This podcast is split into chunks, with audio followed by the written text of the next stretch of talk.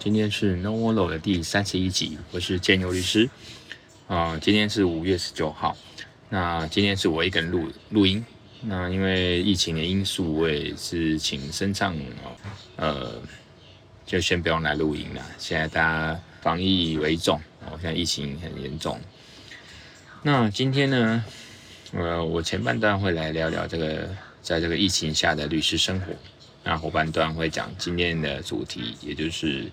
呃意思表示跟智能合约。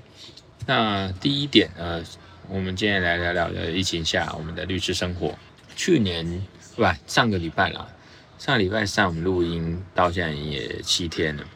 那呃每天的疫情目前用恶化了，恶化的蛮严重。因为上礼拜的话，大概是每天十几二十个人吧。后来到了上周六，忽然暴增到一百八，接下来每天就是一百，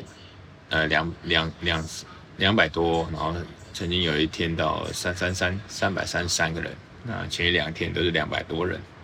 今天也是两百七十五人本土案例。那当然这个情况下，到今天。啊，从前一阵子这个双北升起的三级警戒，哦，就是室内禁止五人以上，然后户外禁止十人以上。现在到今天宣布全国三级警戒。那法院的方面呢，大概司法院今天也呃公布说，全国的法院基本上除了一些紧急案件或有时效的案件有必要开庭以外。全部都停止审理，所以我们律师呢，呃，目前是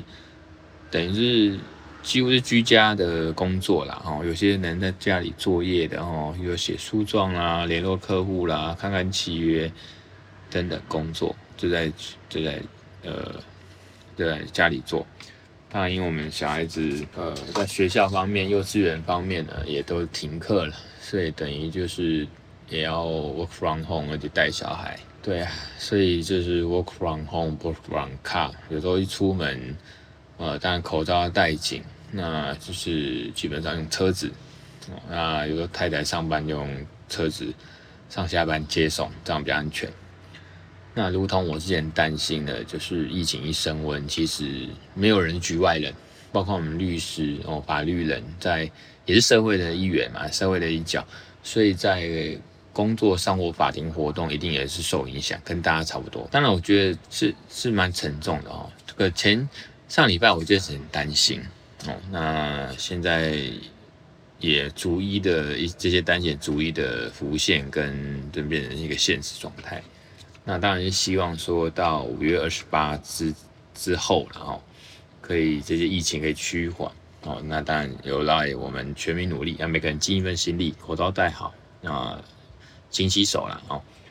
那之前当然也是有有有建议大家下载这个台湾社呃社交距离 APP 哦。现在大家都知道要下载了。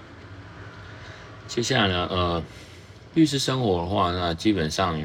对我来讲没什么差别，因为我其实呃包括我的同伴哦，我的律师呃同事哦，受雇律师，我们其实都是大部分都是线上作业哦，比如说数位化作业。那大家也没有说一定要在事务所或某个地方一起工作，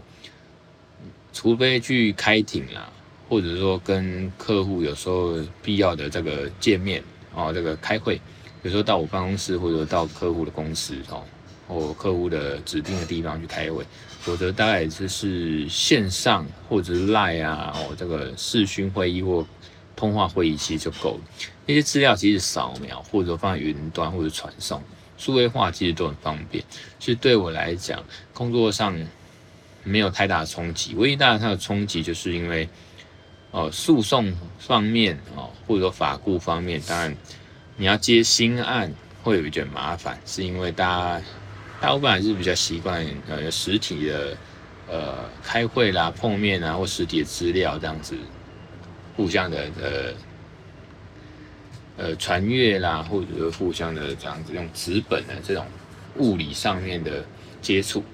所以这个还是大众。那那当然要顺带一提说，法院那边因为法庭活动，包括开庭啊、地检署或法院这种开庭，如果有停止那其实对当事人他要委办的意愿，其实还是会被影响。他可能说啊，这个开完庭了，或者说暂时开暂缓开庭，不用开庭，所以他委办律师的可能性或那种急迫性，可能就会受影响。所以大概对我们来讲，接新案或许就会有一点难度。所以我们呃律师就律师界就会开玩笑说，这两个礼拜哦。就是从呃，我记得是从五月十五号吧，哦，尤其双北，那到了今天开始，司法院也全面说全国法院都停，原则上停止审理，所以到五月二十八之前，其实呃法庭活动基本上暂停，所以我们尤其诉讼业务为重的律师就会被影响，这就是我目前现在疫情下的律师生活，哦，这只是前半段啊的分享，那我们后面来讲讲这个。我估我写篇文章了哦，我称之为“民事法新纪元”，啊冒号，意思表示与智能合约。哎，就先这样，我们先休息一下。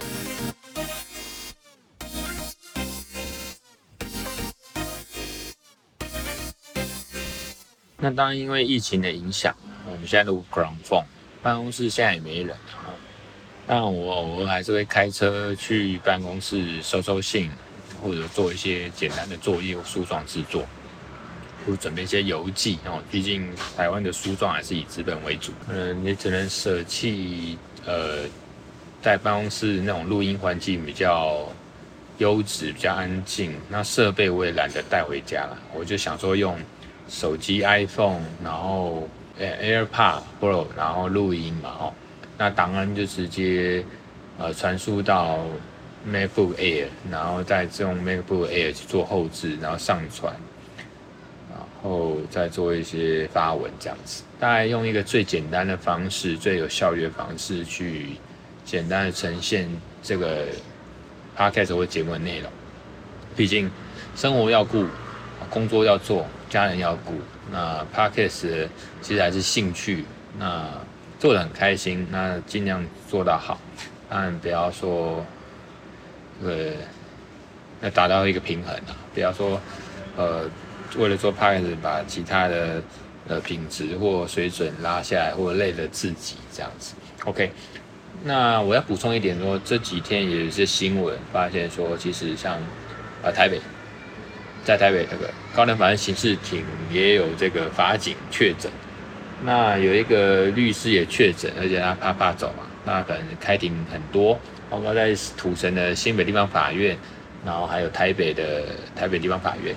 所以其实我们律师界或法律人哦，法官、法警、检察官，大家人人自危。那也就是相相对应，在整个全国现在疫情升温哦，危险情况下，当然我们现在也要注意安全哦。所以在家里工作哦，包括我们律师都要好好保重自己啊哦。那接下来我要讲这一集，我要讲这个民法有这个意思表示跟智能合约。刚好我觉得这个跟疫情，呃，就是武汉肺炎新冠病毒所带来这样这对这个世界的影响。这个世界其实在一个新的一个常态哦，包括我们呃台科大的那个呃老师哦，那个卢西凤老师也说这是一个新的常态。可能我们在网络的这个基基础设备啦，或者这些线上的这些软体、硬体都要再加强，因为所谓的远端或视讯，这个已经是一个不仅是趋势，这个已经是现在进行式。所以呃，包括说我们之前说民法上面一些意思表示，在我们在传统法学讲的意思表示，可能也会受到一些冲击、一些改变，包括说。呃，在疫情影响，其实电商很发达，大家可能最近用电商买了笔电，上网买笔电，因为可能线上教学变得很频繁、重要，是一个常态，所以电商利用这个电子商务上网去买一些呃生活的必需品变得很频繁，所以在下一集我们其实也会讲到说，像这种呃网络契约、电子商务，那甚至有电子签章。这是下一集会讲，我顺带一提了哦，因为现在其实到每个店里面都有十连制、实名制，那你说用手写啊，每个人都碰同一支笔去签名啊，或者登记，其实也是增加了这个疫情。病毒传播的风险。那为了要降低呢，大家其实用 QR code。那其实电子商务为了缩短这个实名制或者说签名的速度，或降低这个接触的风险，以将减少这个疫情传播风险，当然是 QR code 比较好。那其实用电子签账的方式，在电子商务其实也是一个好的方式。然后这个下一集 EP 三十二会讲。那刚刚讲的其实是预告，然后是下一集第三十二集会讲到这个网络契约啦、电子签章哦，也就是电子商务哦。那这一集是 EP 三十一，也就是第三十一集。我可能是主要讲这个在传统民法上意思表示的概念受到新时代的挑战，以及这个智能合约对民事法的冲击。好，那我先说啦，如果这一集如果在录音的环境有一些品质上的呃不理想，或者说这个背景音，包括我女儿啦，然后或者说这个一些环境制造声响，然后就说。小孩子现在在家嘛，我今天晚上一定在家。嗯，女儿他们在吵闹或者是在干扰我，那请多包涵。好，那我简单说，意思表示，我们都知道这个合约通常是邀约跟承诺这两个，这个法律上就叫意思表示，要合致达到一个合意啊，才成立这个契约合约。那当然，随着这个网络跟电商哦支付工具的发展。当事人之间的意思表示传达方式，那从本来的会面啊、口头啊、纸本书信、书面、电子手机、email 到这个 line 啊等通讯软体，演进到现在自动回复的这个软体系统，例如这个智慧冰箱，它可能在库存达到预设数量时就会启动订购程序的系统，而这样的缔约模式呢，由这个软体系统所自动做成的缔约表示，其实它发出的时候就是。呃，很明显就是没有这个软体使用人的参与嘛，哈、哦，就是说它是自动因为系统去做成了一个哦，我要买，我要买这个这个订购哦，比如说所谓智慧冰箱，就是说它会感应说你现在可能呃蛋不够了，那自动帮你发成一个讯息的回呃一个发书去订购说我要买多少蛋，啊、这个就是智慧冰箱，那。传统的这种民法，他会觉得说，哎，这个没有我们人类的参与的感觉，没有去参与这种意思表示形成的过程，所以他这样子为什么可以说，呃，人类的这种哦意思表示，呃，等同于人类的意思表示？因为我们朋友买一个东西，譬如说你叫 Seven 买东西，说我要买，或者我直接就从冰箱、冰库拿了一罐一罐饮料，然后到柜台结账。这其实人类作为一个行为的意思表示，就是表示我要买嘛。那柜台人就知道哦，我卖你，你要卖嘛，你要买嘛，那我就卖你，然后直接就哔哔，然后就结账，就把物品带走了，就是一个买卖的法律，一个法律的关系，呃，这个买卖行为的法律关系就产生了。可是这个当然是这个我们刚才讲那种智慧冰箱这种就是没有，那所以它就直接冲击传统民法对这种合约缔结的想象。那之前美国一个案例呢，在大概五年前，在美国就是六岁的小女孩在家里哦，就是用呃 Amazon 叫 Echo 就是智慧音箱哦，大家跟那个语音助手 X 这个聊天的时候，就说我要买一个娃娃屋，我也要一大盒这个丹麦饼干。那这个艾玛总这个语音助手就是接收到这个女童的要求。就搜寻卖家，然后开始就直接在艾玛总的网站订购的娃娃屋跟这个丹麦的丹麦饼干，然后最后送到这个女童家。那当然那时候女童的家长也接受这个订单的交易。那只是问题是说，如果这个交易算是在台湾的话，那女童的父母如果不接受这样的交易，那法律效力又是怎么样？在台湾的话，如果因为是女童只有六岁，她在我们民法第十三条第一项是说他是无行为能力的，所以他没办法去做法律行为，那也没办法做代理行为。那所以他没办法去承担无权代理人的这个损害赔偿责任。哦，这是民法一百一十条。所以女童的父母如果不接受那个交易呢，就是交易相对人，就阿玛怂这个网站上的买卖家，他就要承担这个意外订购所支付的费用，啊，包括这成本跟运费。那这样是不是合理呢？那这样是不是合理？就是说。我们就可以去反思啊，我们就涉及到 AI 对这个契约法领域的影响，包括说它到底是对这个契约缔结自由，或者是这种意思表示的方法发出跟生效，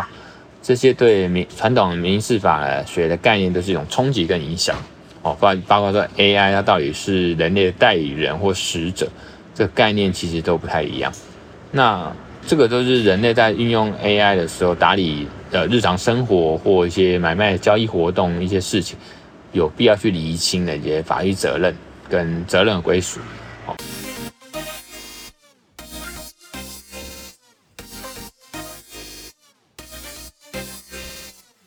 那接下来我要谈的说智能合约哦，智能合约